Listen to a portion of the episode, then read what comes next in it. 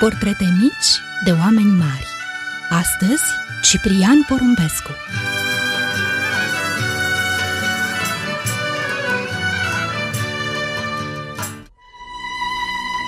Bun găsit, dragi prieteni! Indiferent ce faceți în momentul ăsta, vă rog, priviți cu ochii minții harta țării noastre. Așa, vă amintiți? Ei bine, sus de tot, în partea dreaptă, cum priviți harta, se află regiunea istorică numită Bucovina. Moștenită de români de la Getodaci, Bucovina a fost parte integrantă din Moldova și se numea în vechime Țara de Sus, Arboroasa sau Țara Fagilor, așa cum mai toate așezările de pe pământul românesc erau numite cu drag de strămoșii noștri țări țara Bârsei, țara Lăpușului, țara Maramureșului, țara Oașului, țara Hațegului. Numele de Bucovina i-a fost dat țării noastre de sus de către Imperiul Habsburgic, când a ocupat-o în 1775, Buchland, adică Bucovina.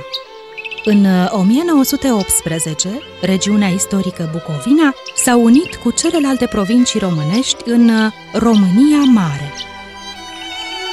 Iar uh, după al doilea război mondial, Bucovina a fost ruptă în două. Nordul a fost ocupat de Uniunea Sovietică și acum face parte din teritoriul Ucrainei, iar partea de sud a rămas României. De ce vorbim despre Bucovina? Pentru că nu putem vorbi despre Ciprian Porumbescu fără să vorbim despre Bucovina. În câteva minute veți înțelege de ce. În 1850, anul în care la Botoșani se năștea Mihai Eminescu, preotul ortodox Iraclie Porumbescu se căsătorea cu Emilia Clodnițchi la biserica din Volovăț, ctitorită de Ștefan cel Mare. După trei ani, pe 2 octombrie 1853, în satul Șipotele Sucevei, într-o căsuță înconjurată de pădure, venea pe lume cel de-al doilea copil al lor, micuțul Ciprian.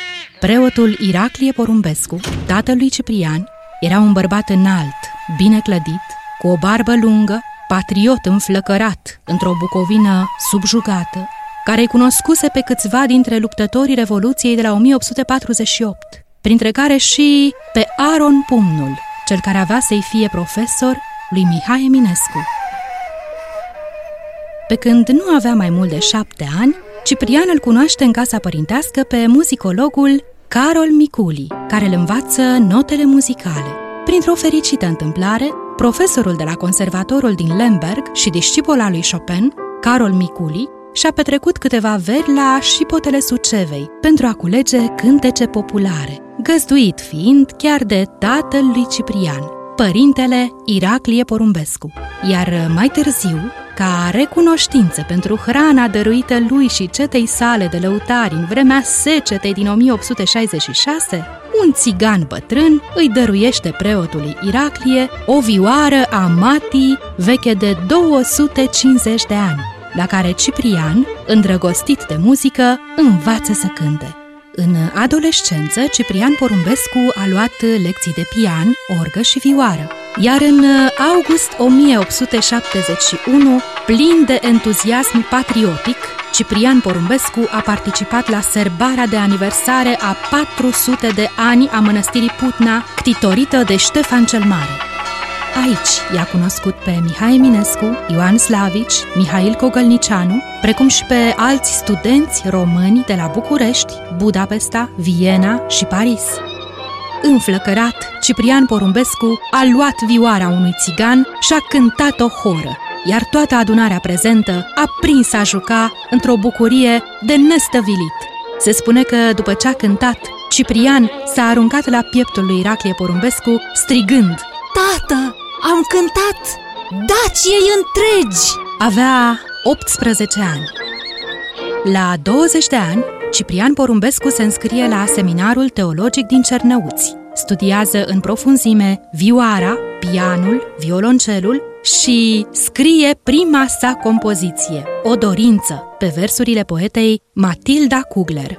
În anul 1875, pe pământ românesc, aflat sub stăpânire habsburgică, studenții români din Bucovina au înființat la Cernăuți Societatea Arboroasa, numele vechi al Bucovinei. Iar Ciprian Porumbescu, cel mai înflăcărat fondator, a devenit președintele societății și conducătorul ansamblului coral. Ciprian a compus atunci Tabăra Românilor, altarul mănăstirii Putna și imnul Societății Arboroasa. Doi ani a rezistat Imperiul Habsburgic activităților patriotice ale studenților români. În 1877, membrii Arboroasei sunt acuzați de înaltă trădare și li se înscenează un proces. Ciprian Porumbescu era la Stupta și cânta la vioară în casa părintească când a fost arestat. Afară ploua mărunt, ploaie de toamnă, în luna lui octombrie. L-au urcat într-o căruță și l-au dus așa până la Cernăuți, iar apa rece i-a pătruns prin haine. Sub haină, Ciprian ținea lipită de piept vioara. În temniță, sunetul viorii lui făcea să dispară zidurile și lanțurile deținuților, iar inima lor să bată ca una. Unul dintre cei mai uh, înflăcărați combatanți în presa vremii, care a luptat din răsputeri pentru a obține eliberarea celor întemnițați, a fost însuși Mihai Eminescu. Numai că lui Ciprian Porumbescu, cele aproape trei luni de închisoare aveau să-i fie fatale. Se îmbolnăvise deja de tuberculoză. Dar nu pierde timpul. Primește o bursă de studii și pleacă la Viena. Aici compune 20 de piese corale pentru studenții români, printre care Cântecul Gintei Latine, Cântecul uh, Tricolorului, al cărui text modificat de comuniști a fost imnul României înainte de 1989. Pe al nostru steag e scris unire, cântec patriotic, a cărei muzică a fost preluată de Albania pentru imnul lor național, cântat și astăzi. În 1881, Ciprian Porumbescu se întoarce în țară ca profesor de muzică. Iar în februarie 1882, după premiera de la Brașov a operetei sale Crai Nou, Ciprian Porumbescu îi scria tatălui său.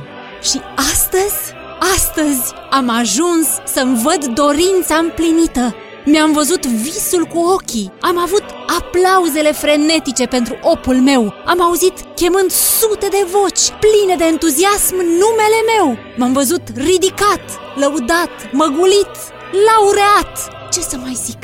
Ce să mai aștept de la viața mea, de la viitorul meu? Puteam să am și să mă aștept la o răsplată a studiilor și ostenelilor mele până acum, mai mare decât am aflat-o acum Numele meu este întemeiat. Viitorul îmi luce cu culorile cele mai vii înaintea ochilor.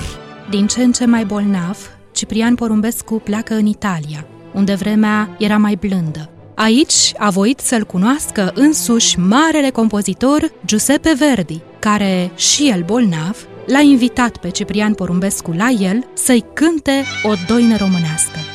După ce a ascultat-o, Verdi i-a spus lui Ciprian – Mare lucru! Cântecul acesta nu mi-e cunoscut, dar toată gama lui o simt și o pricep. Și, strângându-i amândouă mâinile, i-a zis mișcat. Ah, frați mi sunteți! Întors în patrie, Ciprian Porumbescu s-a stins la vârsta de 30 de ani neîmpliniți. Fata iubită, de confesiune evanghelică, alungată de părinți tocmai în Anglia la niște rude, ca să uite de iubirea ei nefericită, a trimis o coroniță de flori de nu mă uita, să fie pusă pe mormântul lui la îngropăciune, însoțită de cuvintele La revedere!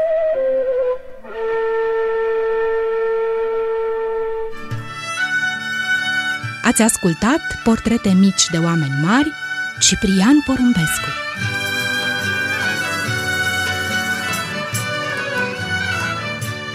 Au adunat toate acestea privind prin sufletul timpului cu dragoste și bucurie ale voastre prietene Lelia și Dana. Și de v-a plăcut, vă așteptăm din nou cu o altă poveste mică despre un om mare. Să trăiți frumos!